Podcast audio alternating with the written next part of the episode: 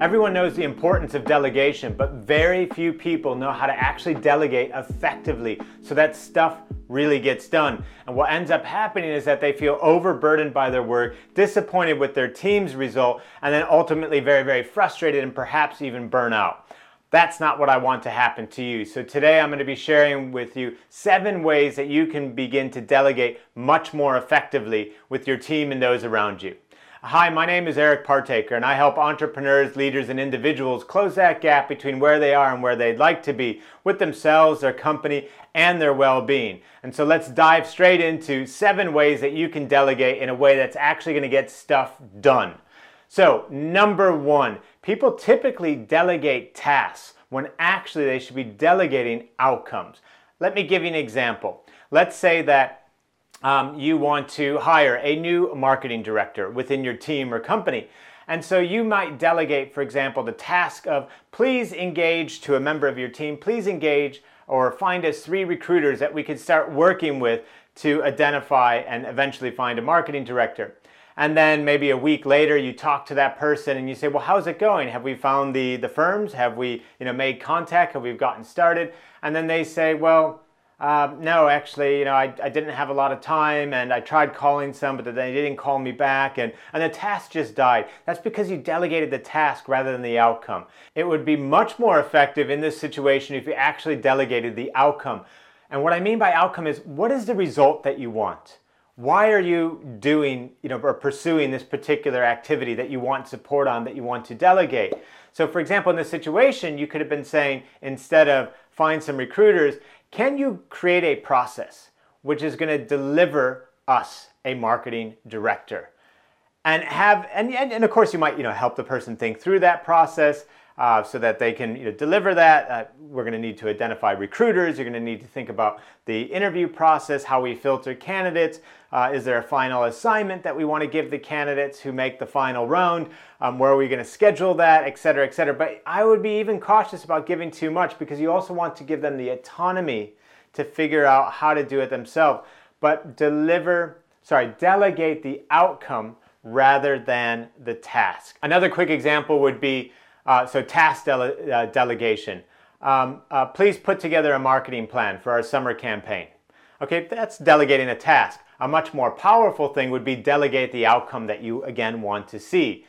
Um, please present to me a marketing campaign that you think will deliver a 5% uplift in sales, right? Much, much stronger, much more robust. This is going to get the person thinking, much more fully, taking much more ownership, immediately looking into areas where they, they, they might be weak and they might, might need su- support, and also just immediately thinking about that results orientation right from the get go, they're thinking, okay, everything that I do right now needs to be in service of this delegated outcome, this benefit, this result that we're trying to achieve. So delegate the outcomes, not the task. That's number one. Number two, be prepared to coach people through difficulties because as they start on whatever it is that you've delegated to them, they will run into challenges. And you might want to take these up in your weekly one on one meetings or your progress reviews, however you're uh, interacting with the person. I do highly recommend that you, by the way, have a formal, regular interaction cycle with anybody that you're delegating a piece of work to, whether they're a permanent member of your team, a contractor, a partner,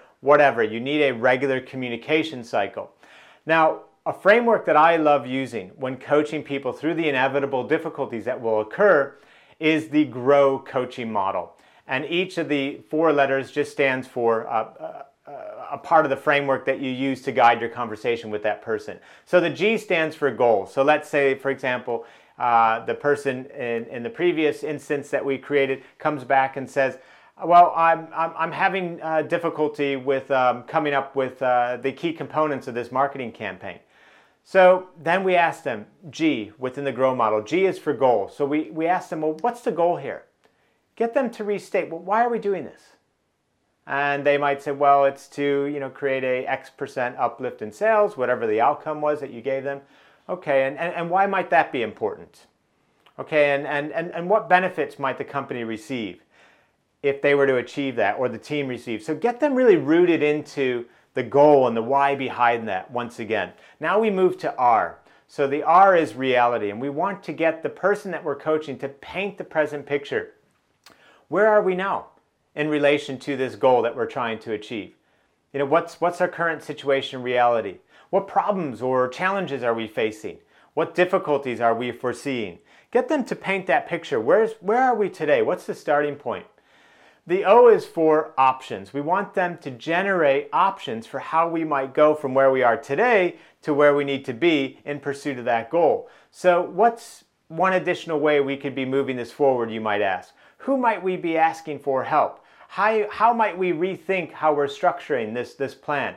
You're asking questions, but getting them to generate answers and solutions so it really feel, feeds into their ownership of whatever it was that you've delegated to them. The W stands for way forward or will, and here you're trying to tap into their motivation and get them to pick one of these options. So, how are they going to? Which of these options will they will they choose? You know, what's what's their commitment to doing that? Um, when are they going to commit to doing it? Uh, when might we check in on this again? So you're getting them to generate or commit to their way forward. So goals, sorry, goal, reality, options, way forward. Sometimes it's described as will as well. Number three, the next key thing with delegating in a way that's actually going to drive results is choosing the right person.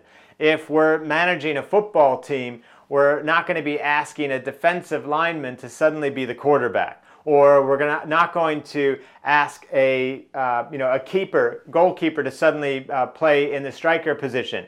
If we do that, we're going to be setting ourselves up for failure. So we want to make sure that the outcome, remember we delegate outcomes, not tasks, the outcome that we're delegating really suits the individual, their skills, competencies, their drive, motivation, you know, where they are in the team and organization. So we want to make sure we choose the right person. Number four, we need to learn to let go. This can be incredibly challenging for the ambitious entrepreneur, leader, manager, individual out there because we want to keep our hands on, on everything. We, we're worried that people won't produce at the same level that we're capable of producing. But here's the thing if we keep thinking in this way, we'll never achieve greatness on our own. We must achieve it with the help of others right? A team together can move much more strongly and forcefully with greater result than any individual on the planet.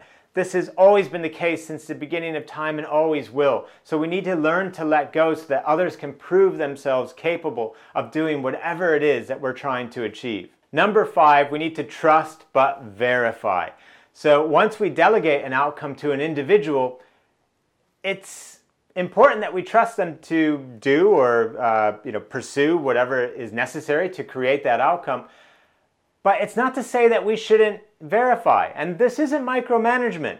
This is strong management. This is management by strong delegation rather than abdication. You know, we don't just want to say goodbye to the outcome and hope that it's achieved.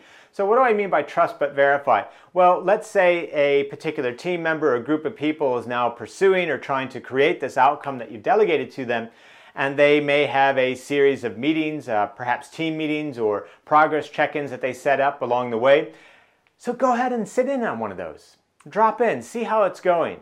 Or just check in with the person, give them a call. You know, make sure that you're interacting regularly and that you're within that environment and checking in to see how things are going. How often should you do that? Well, that depends on how big is the outcome that you're trying to achieve, its importance and weight, and then the experience level of the team member or group of people that you've asked to pursue or deliver that outcome. If there's a quite a big gap there, but you're still obviously hoping that they can do it, well, then you might want to be verifying a little bit more often. Also, if the person has a, a bit of a shaky track record, we may need to verify a bit more often so we just have to use our common sense to understand, you know, how often should we be stepping in and verifying that things are going to plan. Number six, we need to provide constructive feedback along the way. So in the same in, in the same respect that we help coach someone through difficulties with that grow model mentioned earlier, we also need to expect that uh, sometimes they'll need some some you know positively framed challenges or constructive feedback that pushes them a bit that makes them uh, you know go for it in a in a more compelling, convinced, you know, capable way. Uh, we might say things like, you know, I think you're doing a pretty good job, but if you really give this your best and really take it up a level, what might you do differently? right? Or um, you're doing fairly well on this, but in that other project that you're working on, I think you were even producing at a higher level. What was going on there, and how might that influence how you proceed from this point on in this project? Don't be afraid to give people constructive feedback. Or if they're just simply not performing, they need to know that and you need to let them know. And the best way to do that is by being very, very clear right at the beginning. Once again, well, what is the outcome that we're trying to achieve? Because then you can pin back current performance against that outcome, your likelihood of achieving it, as a way to um, provide space for the feedback that you want to deliver. And that provides a segue to number seven.